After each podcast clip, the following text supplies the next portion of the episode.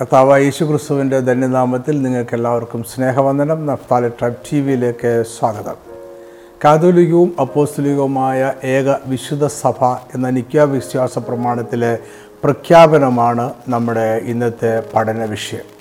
നിക്യ വിശ്വാസ പ്രമാണത്തിലെ പ്രധാനപ്പെട്ട ഒരു ഏറ്റുപറച്ചിൽ ആണിത് ക്രിസ്തീയ സഭ കാതോലികവും അപ്പോസ്തലികവുമായ ഏക വിശുദ്ധ സഭ എന്നാണ് വിശ്വാസ പ്രമാണത്തിൽ പറയുന്നത്. നിത്യവിശ്വാസ പ്രമാണം രൂപപ്പെടുത്തിയ അന്നു മുതൽ അതിനെ സത്യസഭയുടെ നാല് അടയാളങ്ങളായി കരുതിപ്പോരുന്നു അടിസ്ഥാന ക്രിസ്തീയ വിശ്വാസത്തിന്റെ ഒരു പ്രഖ്യാപന രേഖയാണ് നിത്യവിശ്വാസ പ്രമാണം ഇത് ഗ്രീക്കിലാണ് ആദ്യമായി എഴുതപ്പെട്ടത്. ഇതൊരു പ്രത്യേക സഭാവിഭാഗത്തിന്റെ വിശ്വാസ പ്രമാണങ്ങളല്ല ഇതിന്റെ രൂപീകരണ കാലത്ത് ക്രിസ്തീയ സഭ പല വിഭാഗങ്ങളായി വിഭജിക്കപ്പെട്ടിരുന്നില്ല.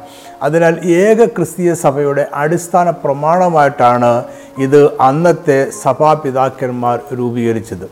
ക്രിസ്തീയ സഭയുടെ ആദ്യ കാലങ്ങളിൽ കൊടിയ പീഡനങ്ങളുടെ വിശ്വാസികൾ കടന്നുപോയി. ഇതിന് ഒരു അറുതി വന്നത് പടിഞ്ഞാറൻ റോമൻ സാമ്രാജ്യത്തിന്റെ ചക്രവർത്തിയായിരുന്ന കോൺസ്റ്റന്റൈൻ എ ഡി മുന്നൂറ്റി പന്ത്രണ്ടിൽ ക്രിസ്തുമതം സ്വീകരിച്ചതോടെയാണ്. അതോടെ ക്രിസ്ത്യാനികൾക്കെതിരായ പീഡനങ്ങൾ അവസാനിക്കുകയും ക്രിസ്തീയ വിശ്വാസം വിശാലമായ സാമ്രാജ്യത്തിലും അയൽ രാജ്യങ്ങളിലും വേഗത്തിൽ പരക്കുകയും ചെയ്തു. ക്രമേണ ക്രിസ്തീയ സഭയിൽ പലവിധത്തിലുള്ള വിരുദ്ധ ഉപദേശങ്ങൾ ഉടലെടുത്തു. അതിനാൽ ഒരു അടിസ്ഥാന ക്രിസ്തീയ വിശ്വാസ പ്രമാണത്തിന് രൂപം നൽകുക എന്ന ഉദ്ദേശത്തോടെ കോൺസ്റ്റന്റൈൻ ചക്രവർത്തി ഗ്രീക്കിലെ നിക്ക എന്ന സ്ഥലത്ത് വെച്ച് ആദ്യത്തെ എക്യൂമിനിക്കൽ കൗൺസിൽ എ ഡി മുന്നൂറ്റി ഇരുപത്തിയഞ്ച് ജൂൺ മാസത്തിൽ വിളിച്ചു ചേർത്തു. നിക്കയിലെ കൗൺസിൽ വിരുദ്ധ ഉപദേശങ്ങളെ ഖണ്ഡിക്കുകയും തള്ളിക്കളയുകയും ചെയ്തു. യേശുക്രിസ്തു സത്യദൈവവും പിതാവായ ദൈവത്തോട് ഏക സത്വവും ഉള്ളവനാണ് എന്ന് കൗൺസിൽ പ്രഖ്യാപിച്ചു.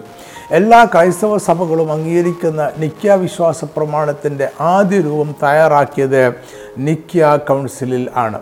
എ ഡി മുന്നൂറ്റി എൺപത്തി ഒന്നിൽ റോമൻ ചക്രവർത്തിയായിരുന്ന തിയോഡോസിയൂസ് ഒന്നാമൻ കോൺസ്റ്റാന്റിനോപ്പിളിലെ ഒന്നാമത്തെ കൗൺസിൽ വിളിച്ചു ചേർത്തു. ഈ ആലോചനാ യോഗത്തിൽ നിത്യ വിശ്വാസ പ്രമാണം വിപുലീകരിക്കുകയും തൃത്വ ഉപദേശം അന്തിമമായി പ്രഖ്യാപിക്കപ്പെടുകയും ചെയ്തു.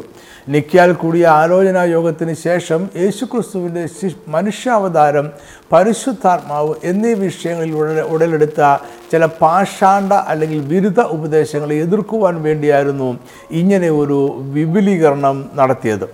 ഈ കൗൺസിൽ വെച്ച് നിക്യ വിശ്വാസ പ്രമാണത്തിന് അന്തിമമായ രൂപമുണ്ടായി എന്നതിനാലാണ് ഇതിനെ നിക്യ കോൺസ്റ്റാന്റിനോപോളിറ്റൻ വിശ്വാസ പ്രമാണം എന്നും വിളിക്കുന്നത്. മുന്നൂറ്റി എൺപത്തി ഒന്നിൽ കൂടിയ കോൺസ്റ്റാന്റിനോപ്പിളിലെ ഒന്നാമത്തെ കൗൺസിലിൽ മുന്നൂറ്റി ഇരുപത്തഞ്ചിൽ രൂപീകരിച്ച നിക്യ വിശ്വാസ പ്രമാണത്തോട് കൂട്ടിച്ചേർത്ത പ്രധാന വാചകം ഇതാണ്. കർത്താവ് ജീവിപ്പിക്കുന്നവനും കർത്താവിൽ നിന്നും പുത്രനിൽ നിന്നും പുറപ്പെടുന്നവനും പിതാവിനോടും പുത്രനോടും കൂടെ വന്ദിക്കപ്പെട്ട് മൗത്തപ്പെടുന്നവനും പ്രവാചകന്മാരെ കൊണ്ട് പറയിപ്പിച്ചവനുമായ പരിശുദ്ധാത്മാവിലും ഞാൻ വിശ്വസിക്കുന്നു. കാതോലിക്കവും അപ്പോസ്തോലിക്കുമായ ഏക വിശുദ്ധ സഭയിൽ ഞാൻ വിശ്വസിക്കുന്നു. പാപമോചനത്തിലുള്ള ഏക ബത്തീസ്മയെ ഞാൻ അനുസരിക്കുന്നു. മരിച്ചവരുടെ പുനരുദ്ധാരണത്തിനും വരുവാനുള്ള ലോകത്തിലെ ജീവനും ഞാൻ കാത്തിരിക്കുന്നു. ആമേൻ. നാനൂറ്റി അമ്പത്തി ഒന്നിൽ കിഴക്കൻ റോമൻ സാമ്രാജ്യത്തിലെ മാഴ്സിയൻ ചക്രവർത്തി കാൽസിഡോണിലെ കൗൺസിൽ എന്നറിയപ്പെടുന്ന ആലോചനാ യോഗം വിളിച്ചു ചേർത്തു. ഈ ആലോചനാ യോഗത്തിൽ മുന്നൂറ്റി എൺപത്തി ഒന്നിലെ കോൺസ്റ്റാന്റിനോപ്പിളിലെ കൗൺസിൽ വിപുലീകരിച്ച നിക്യാവിശ്വാസ പ്രമാണത്തെ അന്തിമമായി അംഗീകരിക്കുകയും ചെയ്തു. നിക്യാവിശ്വാസ പ്രമാണം അടിസ്ഥാന ക്രിസ്തീയ വിശ്വാസത്തിന്റെ പ്രഖ്യാപനമാണ് എന്നതിൽ ഭൂരിപക്ഷം സഭകൾക്കും തർക്കമില്ല. എന്നാൽ അവർ ഇതിനെ തിരുവെഴുത്തിന് തുല്യമായി കാണുന്നില്ല. ഇതിന് തിരുവെഴുത്തുകളുടെ ആധികാരികതയില്ല. ഇത് തിരുവെഴുത്തു പോലെ പിശുകളില്ലാത്ത തെറ്റുകളുണ്ടാകാൻ സാധ്യതയില്ലാത്ത ഒരു രേഖയല്ല. ദൈവിക തൃത്വത്തിൽ വിശ്വസിക്കാത്ത സഭാവിഭാഗങ്ങൾ നിത്യാവിശ്വാസ പ്രമാണത്തെ പൂർണമായി അംഗീകരിക്കുന്നില്ല.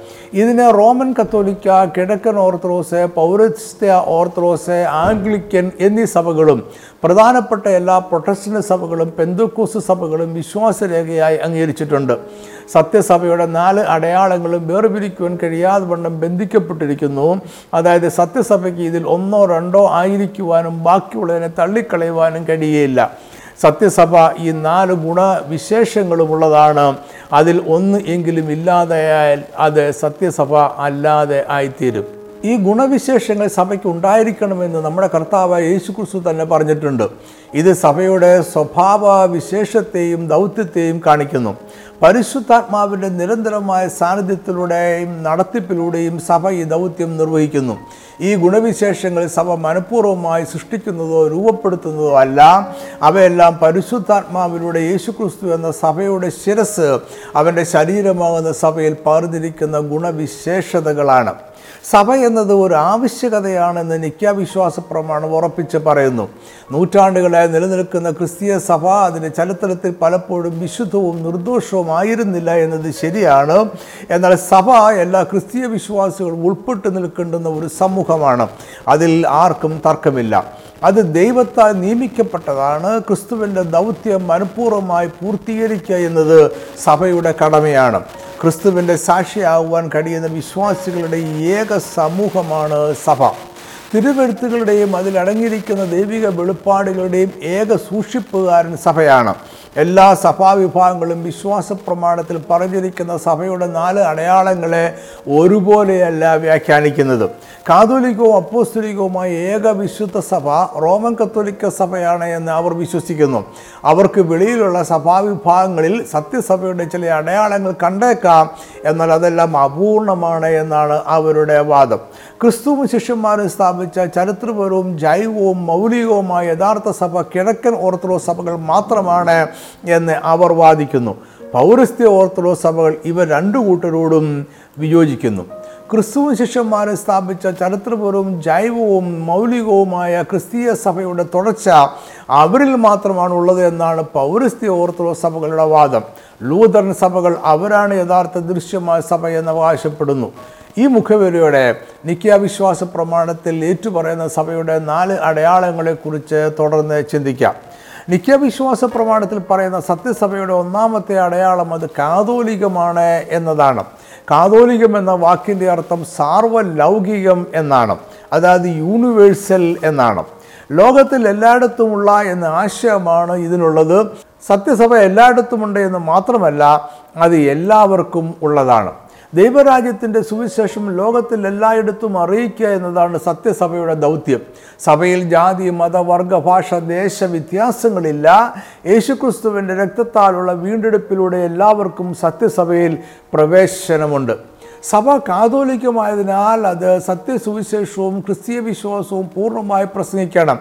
സഭ പ്രസംഗിക്കുന്ന സുവിശേഷത്തിൽ യാതൊന്നും കുറവുണ്ടാകുവാനോ മറയ്ക്കുവാനോ മൂടിവെക്കുവാനോ ഒഴിവാക്കപ്പെടുവാനോ പാടില്ല. അത് ലോകത്തിലെ എല്ലാ മനുഷ്യരോടും ഒരുപോലെ പ്രസംഗിക്കപ്പെടണം.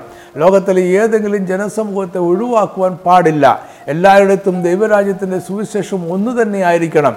ഈ ദൗത്യം പൂർത്തീകരിക്കുവാൻ കാതോലികമായ അല്ലെങ്കിൽ സാർവലൗകികമായ ലോകത്തെമ്പാടും പരന്നു കിടക്കുന്ന സഭയ്ക്ക് മാത്രമേ കഴിയുകയുള്ളൂ. രണ്ടാം നൂറ്റാണ്ടിന്റെ ആരംഭകാലം മുതൽ തന്നെ സത്യസഭയെ കാതോലികം എന്ന് വിശേഷിപ്പിച്ചിരുന്നു. അന്ന് സഭ ലോകത്തെല്ലായിടവും പരന്നിട്ടില്ലായിരുന്നു. അതിനാൽ കാതോലികം എന്ന വാക്ക് സഭയുടെ ഒരു വിശേഷ ഗുണമായിട്ടാണ് ഉപയോഗിച്ചിരുന്നത്. അത് അതിന്റെ വലിപ്പത്തെ സൂചിപ്പിച്ചിരുന്നില്ല.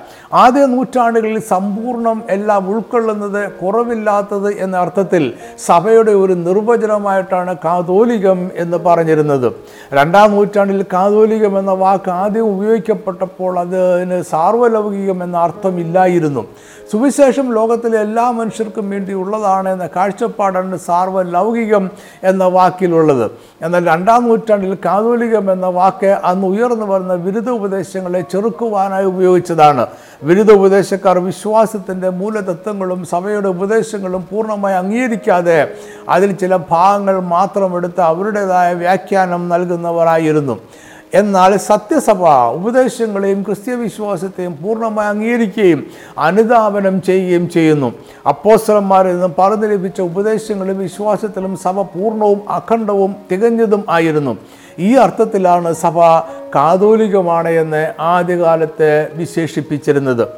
എ ഡി മുന്നൂറ്റി എഴുപത്തി ഒമ്പത് മുതൽ മുന്നൂറ്റി തൊണ്ണൂറ്റിയഞ്ച് വരെ റോമിന്റെ ചക്രവർത്തിയായിരുന്ന തിയോഡോസിയൂസ് ഒന്നാമൻ എഡിക്റ്റ് ഓഫ് തെസ്ലോനിക്ക എന്നറിയപ്പെടുന്ന ഒരു കൽപ്പന എ ഡി മുന്നൂറ്റി എൺപത് ഫെബ്രുവരിയിൽ പുറപ്പെടുവിച്ചു.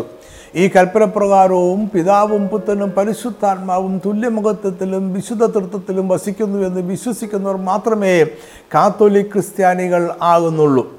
ചക്രവർത്തിയുടെ കൽപ്പനയിൽ സഭയുടെ വിശ്വാസ ഗുണങ്ങൾ സൂചിപ്പിക്കുവാനാണ് കാതോലിക്കം എന്ന പദം ഉപയോഗിച്ചത്. അദ്ദേഹം സഭയുടെ സാർവലൗകികതയെക്കുറിച്ചല്ല ഈ കൽപ്പനയിൽ പറയുന്നത്.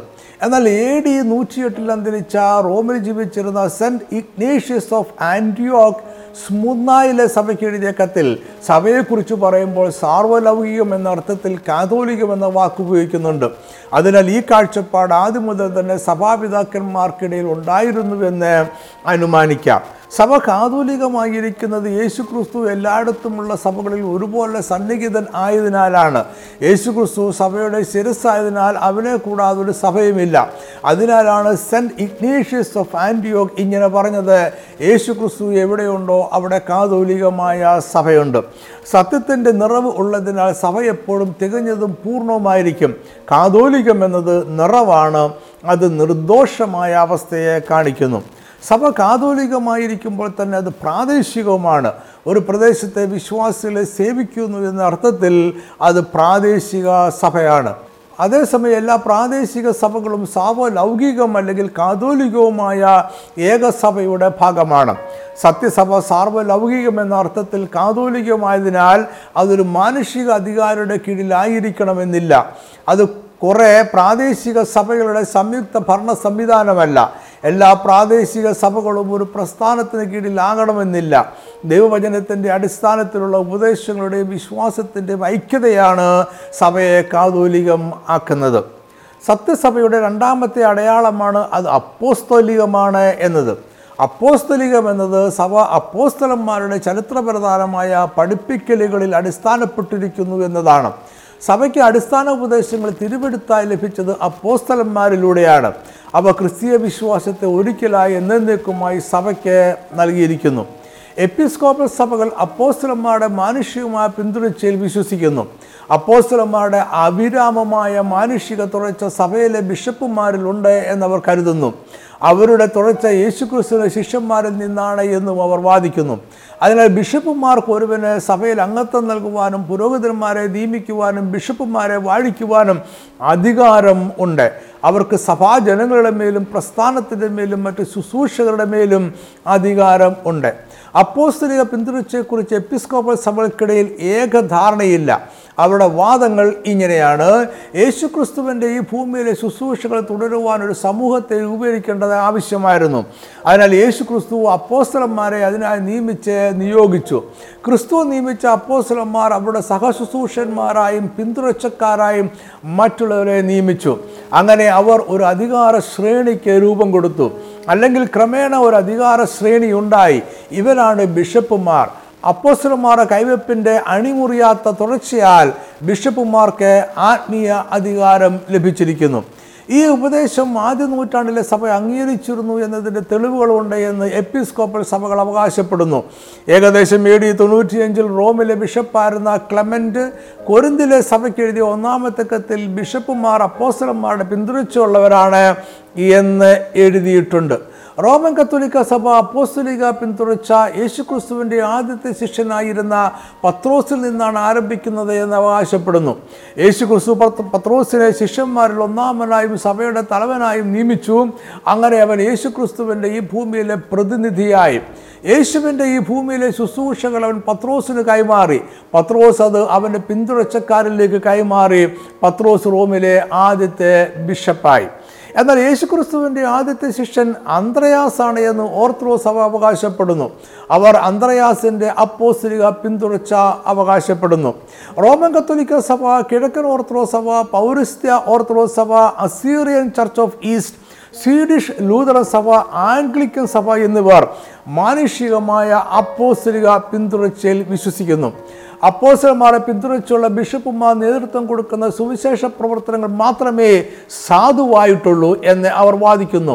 അതിനാൽ അപ്പോസ്തലിക പിന്തുണച്ചിൽ വിശ്വസിക്കാത്ത മറ്റുള്ള സഭാവിഭാഗങ്ങളുടെ പ്രവർത്തനങ്ങളെ അവർ സാധുവായി കരുതുന്നില്ല. എന്നാൽ ഈ വിഷയത്തിൽ ഇവർക്കിടയിൽ ഭിന്നതയുണ്ട്. റോമൻ കത്തോലിക്ക സഭ കിഴക്കൻ ഓർത്തഡോക്സ് സഭയുടെ പ്രവർത്തനങ്ങളെ പൊതുവെ അംഗീകരിക്കുന്നുണ്ട്. എന്നാൽ അവർ ഇരുവരും ആംഗ്ലിക്കൻ സഭയോ അതിന്റെ പ്രവർത്തനങ്ങളെയോ അംഗീകരിക്കുന്നില്ല. ആംഗ്ലിക്കൻ സഭയുടെ കാഴ്ചപ്പാടനുസരിച്ച് അപ്പോസ്ലിക പിന്തുടർച്ച സഭയുടെ കെട്ടുറപ്പിന് ആവശ്യമാണെങ്കിലും സഭയുടെ നിലനിൽപ്പിന് ആവശ്യമില്ല. പ്രൊട്ടസ്റ്റന്റ് വിഭാഗത്തിലെ ഭൂരിപക്ഷം സഭാ വിഭാഗങ്ങളും മാനുഷികമായ അപ്പോസ്ലിക പിന്തുണച്ചിൽ വിശ്വസിക്കുന്നില്ല. അവർ അപ്പോസ്തലിക പിന്തുടർച്ച കാണുന്നത് അപ്പോസലന്മാരുടെ ഉപദേശങ്ങളുടെ പിന്തുടർച്ചയിലാണ് സഭയുടെ പ്രവർത്തനങ്ങൾ എങ്ങനെയായിരിക്കണമെന്നോ അതിന്റെ ഭരണ സംവിധാനം എങ്ങനെയായിരിക്കണമെന്നോ പുതിയമത്തിൽ ആരും വ്യക്തമായ യാതൊരു നിർദ്ദേശവും നൽകിയിട്ടില്ല. സഭയുടെ ആദ്യകാലങ്ങളിൽ തന്നെ വിവിധ തരത്തിലുള്ള പ്രവർത്തനങ്ങൾ ഉണ്ടായിരുന്നു. അതിനാൽ എപ്പിസ്കോപ്പൽ സഭകൾ പഠിപ്പിക്കുന്ന മാനുഷികമായ അപ്പോസ്തലിക പിന്തുടച്ച ദൈവവചനത്തിന്റെ അടിസ്ഥാനത്തിലോ ചരിത്രപരമായോ ഉറപ്പിക്കുവാൻ സാധ്യമല്ല. ബിഷപ്പുമാരുടെ ഒരു പിന്തുടർച്ച ഉണ്ട് എന്ന് തിരുവെഴുത്ത് പറയുന്നില്ല. യഥാർത്ഥ അപ്പോസിലിക പിന്തുടർച്ച ആത്മീയവും ഉപദേശപരവുമാണ്. അത് ആചാരങ്ങളുടെയോ മാനുഷിക പാരമ്പര്യങ്ങളുടെയും തുടർച്ച അല്ല. അപ്പോസ്ല പൗലോസ് തെസ്ലോനിക്കയിലുള്ള സഭയെ ഉപദേശിക്കുന്നത് അവൻ പറഞ്ഞും എഴുതിയും നൽകിയ പാരമ്പര്യങ്ങളിൽ ഉറച്ചു നിൽക്കാനാണ്. മാനുഷിക പിന്തുടർച്ചയുടെ അധികാര ശ്രേണിയിൽ നിൽക്കുവാൻ അദ്ദേഹം ഉപദേശിച്ചില്ല. രണ്ട് തെസ്ലോലിക്ക രണ്ടിന്റെ പതിനഞ്ച്. ആകെ സഹോദരന്മാരെ നിങ്ങൾ ഉറച്ചു നിന്ന് ഞങ്ങൾ വാക്കിനാലോ ലേഖനത്താലോ ഉപദേശിച്ചെന്ന പ്രമാണങ്ങളെ മുറുകെ പിടിച്ചുകൊള്ളുവീൻ. പൗലോസ് അവർക്ക് ഉപദേശങ്ങളും ദൈവിക വെളിപ്പാടുകളും വാമൊഴിയാലും എഴുത്തിലൂടെയും നൽകിയിട്ടുണ്ട്. അവയെല്ലാം പരിശുദ്ധാത്മാവിന്റെ നിയോഗത്താൽ പറഞ്ഞതും എഴുതിയതുമാണ്. അതിനാൽ പൗലോസ് തെസ്ലോനിക്കലുള്ള സഭയെ ഉപദേശിക്കുന്നത് ദൈവിക വെളിപ്പാടുകളായ അപ്പോസ്ലന്മാർ അവർക്ക് നൽകിയ ഉപദേശങ്ങളിൽ മുറുകെ പിടിച്ചുകൊള്ളണമെന്നാണ് സാംസ്കാരികവും സാമൂഹികവുമായ പശ്ചാത്തലത്തിൽ ഉട ഉടലെടുത്ത മാനുഷ്യ പാരമ്പര്യങ്ങളിൽ നിൽക്കണമെന്ന് അദ്ദേഹം പറയുന്നില്ല. എപ്പിസ്കോപ്പൽ സഭയിൽ പഠിപ്പിക്കുന്ന അപ്പോസിലിക പാരമ്പര്യത്തെക്കുറിച്ചല്ല പൗലോസ് ഇവിടെ പറയുന്നത്. ക്രിസ്തുവിന്റെ സഭ പാരമ്പര്യമായും പ്രവചനാത്മകമായും അപ്പോസ്തലികമാണ്. സഭയുടെ അടിസ്ഥാന ഉപദേശങ്ങൾ ഇന്നും അപ്പോസ്തലന്മാരുടെ ജീവനുള്ള പാരമ്പര്യത്തിലാണ് നിലനിൽക്കുന്നത്. അപ്പോസ്തലിക പാരമ്പര്യം തിരുവെടുത്തിൽ രേഖപ്പെടുത്തിയിരിക്കുന്ന അപ്പോസ്തലന്മാരുടെ പഠിപ്പിക്കലുകളുടെയും ജീവിത മാതൃകളുടെയും തുടർച്ചയാണ്. അപ്പോസ്തലിക തുടർച്ച തിരുവെടുത്തിലൂടെ സൂക്ഷിക്കപ്പെടുന്നു. അതിനാൽ അപ്പോസ്തലന്മാരുടെ ഉപദേശങ്ങളും അതിന്റെ ആത്മീയ അധികാരവും അംഗീകരിക്കുന്ന എല്ലാ സഭകളും അപ്പോസ്തോലികം ആണ്. പ്രവചനാത്മകമായ അപ്പോസ്തലികത്വം പരിശുദ്ധാത്മാവിന്റെ സാന്നിധ്യത്താലും ആത്മാവിന്റെ നിരന്തരമായ പ്രവർത്തനത്തിലൂടെയും സഭയിൽ നിലനിൽക്കുന്നു. പരിശുദ്ധാത്മാവ് സഭയെന്നും പുതിയതാക്കിക്കൊണ്ടിരിക്കുന്നു. അപ്പോസ്തലന്മാരുടെ ഉപദേശങ്ങളിൽ നിലനിൽക്കുവാനും അതിനെ സൂക്ഷിക്കുവാനും അതനുസരിച്ച് ജീവിക്കുവാനും സഭയെ പരിശുദ്ധാത്മാവ് ശാക്തീകരിക്കുന്നു. നിത്യാവിശ്വാസ പ്രമാണത്തിൽ പറയുന്ന സത്യസഭയുടെ മൂന്നാമത്തെ അടയാളമാണ് സഭയുടെ ഏകതയും ഐക്യവും. സഭ യേശുക്രിസ്തുവിന്റെ ശിരസ്സായിരിക്കുന്ന അവന്റെ ശരീരമാണ്. ക്രിസ്തീയ സത്യസഭ സാർവലൗകികമായി കാണപ്പെടുന്നതും നിലനിൽക്കുന്നതുമാണ്. എങ്കിലും അത് പലതായിരിക്കുകയില്ല ഒന്നായിരിക്കും. അതിന്റെ അടിസ്ഥാനം യേശുക്രിസ്തു എന്ന ഏക ശിലയിന്മേലാണ് സഭ ഒരു ദൈവത്തിലും യേശുക്രിസ്തു എന്ന ഏക കർത്താവിലും വിശ്വസിക്കുന്നു. സഭയുടെ ഏകത എന്നതിനെക്കുറിച്ച് യേശുക്രിസ്തു അവന്റെ മഹാപുരോഗത പ്രാർത്ഥനയിൽ പറയുന്നത് ഇങ്ങനെയാണ്. യോഹനാൻ പതിനേഴിന്റെ ഇരുപത്തി ഒന്നാം വാക്യവും ഇരുപത്തി മൂന്നാം വാക്യവും നീ എന്നെ അയച്ചിരിക്കുന്നു എന്ന് ലോകം വിശ്വസിപ്പാൻ അവർ എല്ലാവരും ഒന്നാകേണ്ടതിന് പിതാവേ നീ എന്നിലും ഞാൻ നിന്നിലും ആകുന്നത് പോലെ അവരും നമ്മിൽ ആകേണ്ടതിന് തന്നെ. നീ എന്നെ അയച്ചിരിക്കുന്നുവെന്നും നീ എന്നെ സ്നേഹിക്കുന്ന പോലെ അവരെയും സ്നേഹിക്കുന്നുവെന്നും ലോകം അറിവാൻ നാം ഒന്നായിരിക്കുന്നത് പോലെ അവരും ഒന്നാകേണ്ടതിന് ഞാൻ അവരിലും നീ എന്നിലുമായി അവർ ഐക്യത്തിൽ തികഞ്ഞവരായിരിക്കേണ്ടതിന് തന്നെ. ക്രിസ്തീയ സഭയുടെ ഐക്യവും ഏകതയും ദൈവത്തിന്റെ സാരാംശത്തിൽ നിന്നും പകരപ്പെടുന്നതാണ്. അത് ഭൂമിയിലെ പ്രസ്ഥാനങ്ങളുടെ ഘടനയല്ല. ഐക്യത്തിന്റെ മൂല്യസ്രോതസ് ഏകസത്യ ദൈവത്തിലുള്ള നമ്മുടെ വിശ്വാസമാണ്. അവനിലാണ് ക്രിസ്തീയ സഭ ഒന്നായിരിക്കുന്നത്. കൊരിന്തിലെ സഭയ്ക്ക് അപ്പോസ്തല പൗലോസ് എഴുതിയ ഈ വാചകം സഭയുടെ ഏകത വെളിപ്പെടുത്തുന്നതാണ്. ഒന്ന് കൊരിന്തിൽ പതിനഞ്ചിന്റെ ഒമ്പത്. ഞാൻ അപ്പോസ്തലന്മാരിൽ ഏറ്റവും ചെറിയവനല്ലോ. ദൈവസഭയെ ഉപദ്രവിച്ചതിനാൽ അപ്പോസ്റ്റൽ എന്ന പേരിന് യോഗ്യനുമല്ല. യഥാർത്ഥത്തിൽ അപ്പോസ്തല പൗലോസ് കൊരിന്തിലെ സഭയെ ഉപദ്രവിച്ചിട്ടില്ല. അദ്ദേഹമാണ് അവിടെ സഭ സ്ഥാപിച്ചത്. പൗലോസ് ഉപദ്രവിച്ചത് യെരുസലേമിലെ സഭയാണ്. എന്നാൽ പൗലോസ് കൊരിന്തിലെ സഭയ്ക്ക് എഴുതുന്നത് അവൻ ദൈവസഭയെ ഉപദ്രവിച്ചതിനാൽ അപ്പോസ്റ്റൽ എന്ന പേരിന് യോഗ്യനല്ല എന്നാണ്. അതായത് സഭ ഒന്നാണ് എരുസലേമിലെ സഭയെ ഉപദ്രവിച്ചപ്പോൾ അദ്ദേഹം സഭയാണ് ഉപദ്രവിച്ചത്. സഭയുടെ ഏകതയിൽ കൊരിന്തിലെ സഭ ഉൾപ്പെടും. ഒരു പ്രാദേശിക സഭയുടെ കഷ്ടത എല്ലായിടത്തുമുള്ള സഭയുടെ കഷ്ടതയാണ്. കാരണം സഭ ഒരു ശരീരം ആണ്. ലോകത്താകമാനം പരന്നു കിടക്കുന്ന സത്യസഭയിൽ പൊതുവായിട്ടുള്ളത് യേശുക്രിസ്തുവും ഒരേ വിശ്വാസവും ഒരേ സ്നാനവുമാണ്. അതായത് യേശുക്രിസ്തുവിലുള്ള വിശ്വാസവും അവന്റെ ഉപദേശങ്ങളും കൽപ്പനകളുമാണ് സത്യസഭയെ ഒന്നായി നിലനിർത്തുന്നത്. അപ്പോസല പ്രവൃത്തിയിൽ വായിച്ചാൽ ആദ്യ നൂറ്റാണ്ടിലെ പ്രാദേശിക ക്രിസ്തീയ സഭകളെല്ലാം അവർ ഒന്നാണ് എന്ന് വിശ്വസിച്ചിരുന്നു എന്ന് മനസ്സിലാക്കാം. അന്ന് പ്രസ്ഥാനമോ സംഘടന സംവിധാനങ്ങളോ ഇല്ലായിരുന്നു. എല്ലാ പ്രാദേശിക സഭകൾക്കുമായി ഒരു സ്ഥിരാകേന്ദ്രമോ മാനുഷിക തലവനോ ഇല്ലായിരുന്നു. അവരെല്ലാവരും യേശുക്രിസ്തു എന്ന ശിരസ്സിനാൽ ഒന്നായി ബന്ധിക്കപ്പെട്ടിരുന്നു. അവർ പരസ്പരം വന്ദനം ചൊല്ലി പരസ്പരം സ്നേഹിച്ചു. മറ്റ് പ്രാദേശിക സഭകളിലേക്ക് ശുശ്രൂഷന്മാരെ അയക്കുകയും മറ്റ് സഭകളിൽ നിന്നും അയക്കപ്പെടുന്ന ശുശ്രൂഷന്മാരെ സ്വീകരിക്കുകയും ചെയ്തു. അവർ പരസ്പരം സാമ്പത്തികമായി സഹായിച്ചു. ഓരോ പ്രാദേശിക സഭയും മറ്റ് സഭകൾക്ക് അനുകരിക്കുവാൻ കഴിയുന്ന മാതൃക ആയിരുന്നു.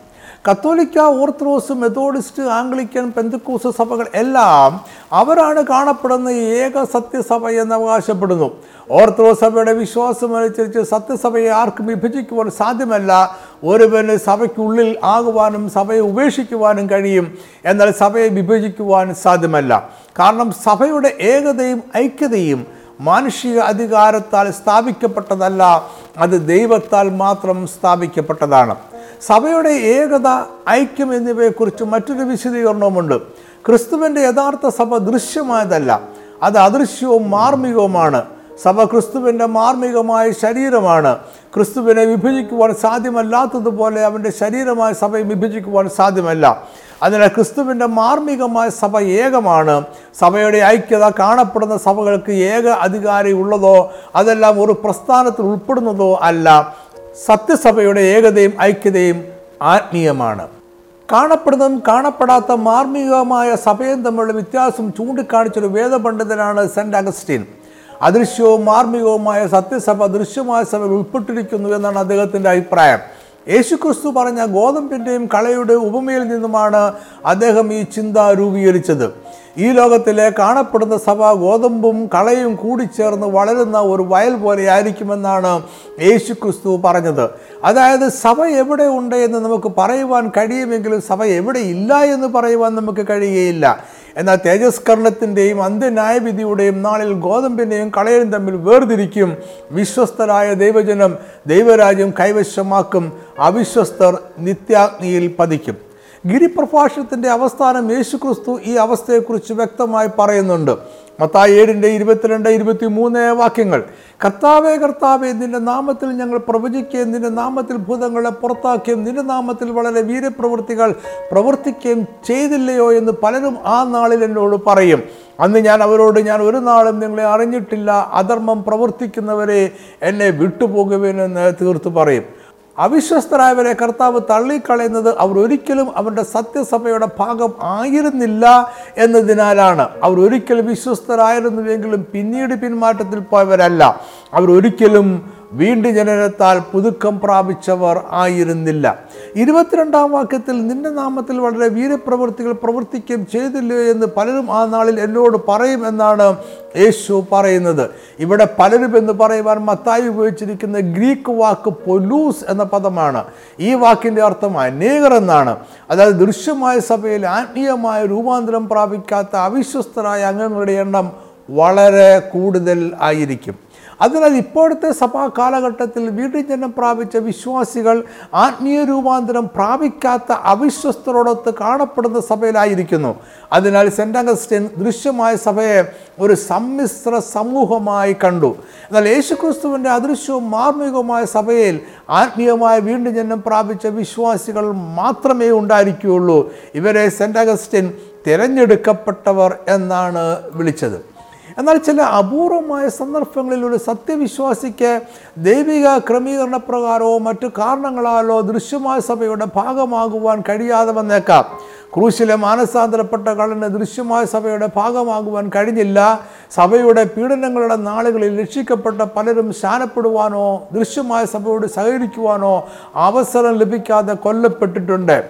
എങ്കിലും അവരെല്ലാം ക്രിസ്തുവിന്റെ അദൃശ്യമായ സഭയുടെ അവിഭാജ്യ ഭാഗം തന്നെയാണ്. അതുപോലെ എല്ലാ മാനസാന്തരപ്പെട്ട വിശ്വാസികളും കാണപ്പെടുന്ന ഒരു സഭാവിഭാഗത്തോട് തന്നെ ചേർന്ന് നിൽക്കണമെന്നില്ല. അവർ പല സഭാവിഭാഗങ്ങളായി ചിതറിക്കിടക്കുന്നു എന്നാൽ അവരെല്ലാവരും ക്രിസ്തുവിൽ മാർമികമായ ഏകസഭയുടെ ഭാഗമാണ്. ഈ ഏകത്വം ക്രിസ്തുവും സഭയും തമ്മിലുള്ള മാർമികമായ ഏകത്വമാണ്. ഒരുവൻ മനസ്സാന്തരപ്പെടുമ്പോൾ അവൻ ക്രിസ്തുവിലാകുന്നു അതുപോലെ ക്രിസ്തു അവനിൽ ജീവിക്കുവാൻ തുടങ്ങുന്നു. അതിനർത്ഥം മാനസാന്തരപ്പെട്ട എല്ലാ വിശ്വാസികളും ക്രിസ്തുവിൽ ജീവിക്കുകയും ക്രിസ്തു അവരിൽ ജീവിക്കുകയും ചെയ്യുന്നു. ഇത് ആത്മീയമായ പുതുക്കം പ്രാപിച്ച എല്ലാ വിശ്വാസികൾക്കും ഇടയിൽ ആഴമേറിയ ഒരു ഐക്യം സൃഷ്ടിക്കുന്നു. ഈ ഐക്യം ക്രിസ്തുവിലും അവനിലുള്ള വിശ്വാസത്തിലും സ്നാനത്തിലും അവന്റെ കൽപ്പനകളിലും അടിസ്ഥാനമായതാണ്. ഗലാത്തി രണ്ടിന്റെ ഇരുപത് ഞാൻ ക്രിസ്തുവിനോടുകൂടെ കൂശിക്കപ്പെട്ടിരിക്കുന്നതിന് ജീവിക്കുന്ന ഞാനല്ല ക്രിസ്തു അത്രേ എന്നിൽ ജീവിക്കുന്നു. എന്നാൽ ഏകതയും ഐക്യവും ഏകരൂപമല്ല എന്ന് നമ്മൾ ഓർക്കണം. ഐക്യതയിൽ ബഹുരൂപങ്ങൾ അല്ലെങ്കിൽ നാനാത്വം ഉണ്ടാകാം. ഏകത ഐക്യം എന്നിവ ഒരു ശരീരമായിരിക്കുക എന്നതാണ്. ഏകരൂപം എന്നതോ ബാഹ്യമായി ഒരുപോലെ ആയിരിക്കുക എന്നതും ഒരേ കാര്യം ഒരുപോലെ ചെയ്യുന്നതും അതിന് ഒരേ ബാഹ്യമായ ഘടനയും രൂപവും ഉണ്ടാകുന്നതുമാണ്. ഏകതയും ഐക്യതയും അമൂർത്തങ്ങളാണ്. ഏകരൂപം മൂർത്തമാണ്. ഏകത മാർമികമാണ്. ഏകരൂപം ദൃശ്യമാണ്. നിത്യാവിശ്വാസ പ്രമാണത്തിൽ പ്രഖ്യാപിച്ച സത്യസഭയുടെ നാലാമത്തെ അടയാളം സഭ വിശുദ്ധമാണ് എന്നതാണ്. സഭ വിശുദ്ധമായിരിക്കുന്നത് അതിന്റെ ശിരസായ യേശുക്രിസ്തു വിശുദ്ധനായതിനാലാണ്. സഭയുടെ വിശുദ്ധി എന്നതിന് ദൃശ്യമായ സഭയിൽ അംഗങ്ങളായിട്ടുള്ള എല്ലാവരും പാപത്തിൽ നിന്നും സ്വതന്ത്രരാണ് എന്ന അർത്ഥമില്ല സഭ ക്രിസ്തുവിന്റെ വിശുദ്ധി പങ്കിടുകയും അത് വിശ്വാസികളെ വിശുദ്ധ ജീവിതം നയിക്കുവാൻ പ്രാപ്തരാക്കുകയും ചെയ്യുന്നു. വിശുദ്ധി എന്നത് ഒരു ദൈവിക പദ്ധതിക്കായി ഒരുവനെ അല്ലെങ്കിൽ സഭയെ ദൈവം വേർതിരിക്കുന്ന അവസ്ഥയാണ്. ഈ ഭൂമിയിലെ ദൈവിക പദ്ധതി നിവർത്തിക്കുവാനായി ദൈവം സഭയെ വേർതിരിച്ചിരിക്കുകയാണ്. സഭ ദൈവത്തിന്റെ സമ്പത്താണ്. അതിനാൽ ദൈവം അതിനെ അവന്റെ മഹത്വത്തിനായി അവന്റെ വിശുദ്ധിയാൽ നിറച്ച് വിശുദ്ധീകരിച്ചും നിർമ്മലീകരിച്ചും ഇരിക്കുന്നു.